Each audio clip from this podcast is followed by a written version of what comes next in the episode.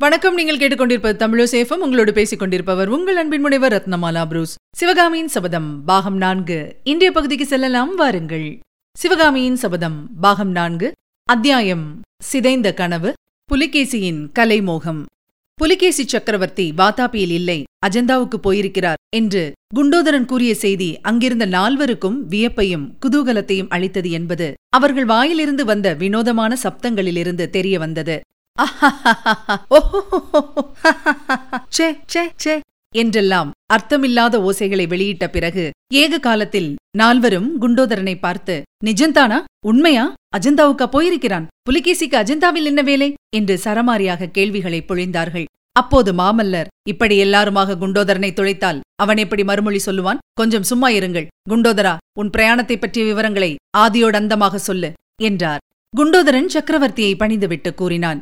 பல்லவேந்திரா இந்த ஏழை சந்தேகமர தெரிந்து கொண்டு வந்த உண்மையைத்தான் கூறினேன். புலிகேசி சக்கரவர்த்தி அஜந்தாவுக்குத்தான் போயிருக்கிறார். யாரோ சீனாவிலிருந்து ஒரு யாத்திரிகன் வந்திருக்கிறானாம். அவன் பெயர் என் வாயில் நுழையவில்லை. ஹியூன் சங் என்று சொன்னார்கள். அவன் உத்தரதேசத்தில் கன்னியாகுப்ஜம் காசி கயா முதலிய கஷேத்திரங்களையெல்லாம் பார்த்துவிட்டு வந்தானாம். கன்னியாகுப்ஜத்தில் ஹர்ஷ சக்கரவர்த்தியின் ஆட்சி மகிமையை பற்றி அவன் வர்ணித்தானாம். ஹர்ஷ சக்கரவர்த்திக்கு தான் குறைந்து போய்விடவில்லை என்று காட்டுவதற்காக வாதாபி சக்கரவர்த்தி அந்த யாத்ரிகனை தானே நேரில் அழைத்துக் கொண்டு அஜந்தாவின் சிற்ப சித்திர அதிசயங்களை காட்டுவதற்காக போயிருக்கிறாராம். பிரபு இப்போதெல்லாம் புலிகேசி சக்கரவர்த்திக்கு கலைகளிலே ரொம்ப மோகமாம். வாத்தாப்பியிலுள்ள பாறைகளையெல்லாம் குடைந்து மாமல்லபுரத்து சிற்பங்களைப் போல் அமைத்துக் கொண்டிருக்கிறாராம். நமது தொண்டை மண்டலத்திலிருந்து கை கால்களை வெட்டாமல் சிறைப்பிடித்துக் கொண்டு போன சிற்பிகள் சிலர் அந்த பாறைகளில் வேலை செய்வதை நானே பார்த்தேன். ஆனால் ஒரு வேடிக்கை கேளுங்கள். அந்த சீன யாத்திரிகன் ஹியூன் சங்கை புலிகேசி மேற்படி சிற்ப பாறைகளுக்கு அழைத்துச் சென்று காட்டியபோது இந்த பாறை சிற்பங்களை பார்த்துவிட்டுத்தான் காஞ்சி மகேந்திர பல்லவன் மாமல்லபுரத்தில் இதே மாதிரி செய்ய பிரயத்தனப்பட்டான். அவனுக்கு நல்ல புத்தி கற்பித்துவிட்டு வந்தேன் என்றானாம். இதை பற்றி கேட்டபோது எனக்கு என்னமா இருந்தது தெரியுமா? ரத்தம் குதித்தது. வாத்தாப்பி நார்ச்சந்தியில் உள்ள ஜெயஸ்தம்பத்தில் காஞ்சி மகேந்திர பல்லவரை வாத்தாப்பி புலிகேசி புறம் கண்டதாக எழுதியிருக்கும் பொய்யும் இன்னும் அப்படியேதான் இருக்கிறது. பிரபு இதற்கெல்லாம் காலம் இன்னும் மூன்று மாதம் தானே என்று மனதை திடப்படுத்திக் கொண்டு திரும்பி வந்தேன். வாத்தாப்பியில் யுத்த ஏற்பாடுகள் ஒன்றுமே நடக்கவில்லை. இந்த வருஷம் நம்முடைய படையெடுப்பை அவர்கள் எதிர்பார்க்கவே இல்லையாம். வாத்தாப்பி சைன்யம் வடக்கே நர்மதை கரையிலும் கிழக்கே வேங்கியிலுமாக சிதறி கிடக்கிறது. இவ்விதம் குண்டோதரன் சொல்லி சற்று நிறுத்தியதும் மாமல்லர் பரஞ்சோதியை பார்த்து சேனாதிபதி பார்த்தீரா? நம் சத்ருக்னனுடைய யுக்தி இவ்வளவு நன்றாக பலிக்கும் என்று நாம் கூட எதிர்பார்க்கவில்லை அல்லவா? என்றார். சத்ருக்னன் அப்போது பணிவான குரலில் பல்லவேந்திரா அடியேனுடைய யுக்தி என்று ஏன் சொல்கிறீர்கள்? தாங்களும் சேனாபதியும் சேர்ந்து தீர்மானித்ததைத்தானே நான் நிறைவேற்றினேன்? என்றான். அதற்கு சேனாபதி பரஞ்சோதி சத்ருக்னர் சொல்வது உண்மைதான். எல்லாம் மகேந்திர பல்லவரிடம் நாம் மூவரும் கற்றுக்கொண்டதுதானே? இந்த யுத்தத்திலே நாம் ஜெயம் பெற்றோமானால் அதனுடைய பெருமை முழுவதும் விசித்திர சித்தருக்கே சேர வேண்டியது என்றார். சேனாபதி யுத்தத்தில் ஜெயம் பெற்றோமானால் என்று நீங்கள் சொல்வதை நான் ஆட்சேபிக்கிறேன். ஜெயத்தை பற்றி என்ன சந்தேகம் இருக்கிறது? ஆனால் எந்த யுக்தியை பற்றி நீங்கள் எல்லோரும் பேசுகிறீர்கள் என்பது எனக்கு விளங்கவில்லை. தயவு செய்து சொன்னால் தேவலை. என்றான் ஆதித்தவர்மன். அப்படி கேள் தம்பி அதை சொன்னால் மகேந்திர பல்லவர் எங்களுக்கு அளித்த பயிற்சி இப்போது எவ்வளவு தூரம் பயன்படுகிறது என்பதை தெரிந்து கொள்வாய்.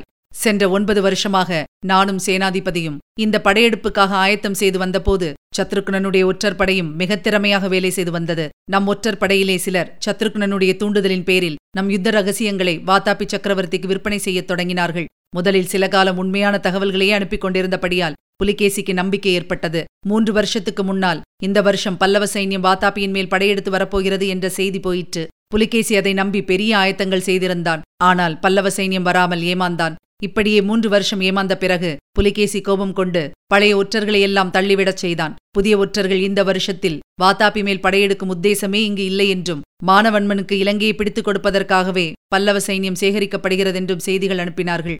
புலிகேசி மேற்படி செய்தியை பூரணமாய் நம்பிவிட்டான் என்று முன்னமே தெரிந்து கொண்டோம். துங்கபத்திரை நதிக்கரையில் இருந்த சளுக்க சைன்யத்தை நர்மதைக்கும் வேங்கிக்கும் பகிர்ந்து அனுப்பிவிட்டதாகவும் அறிந்தோம். இப்போது குண்டோதரன் சொல்வதிலிருந்து புலிகேசியே அஜந்தாவுக்கு போயிருக்கிறான் என்று தெரிகிறது.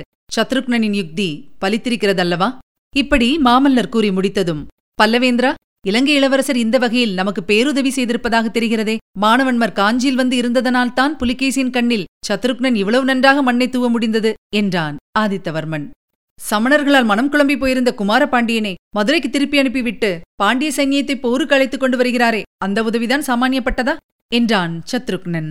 அப்போது மாமல்லர் கடுமையான குரலில் மாணவன்மன் என்னதான் நமக்கு உதவி செய்திருக்கட்டும் அவன் என்னை ஏமாற்றிய காரியத்தை என்னால் மறக்கவே முடியாது மன்னிக்கவும் முடியாது என்றார்.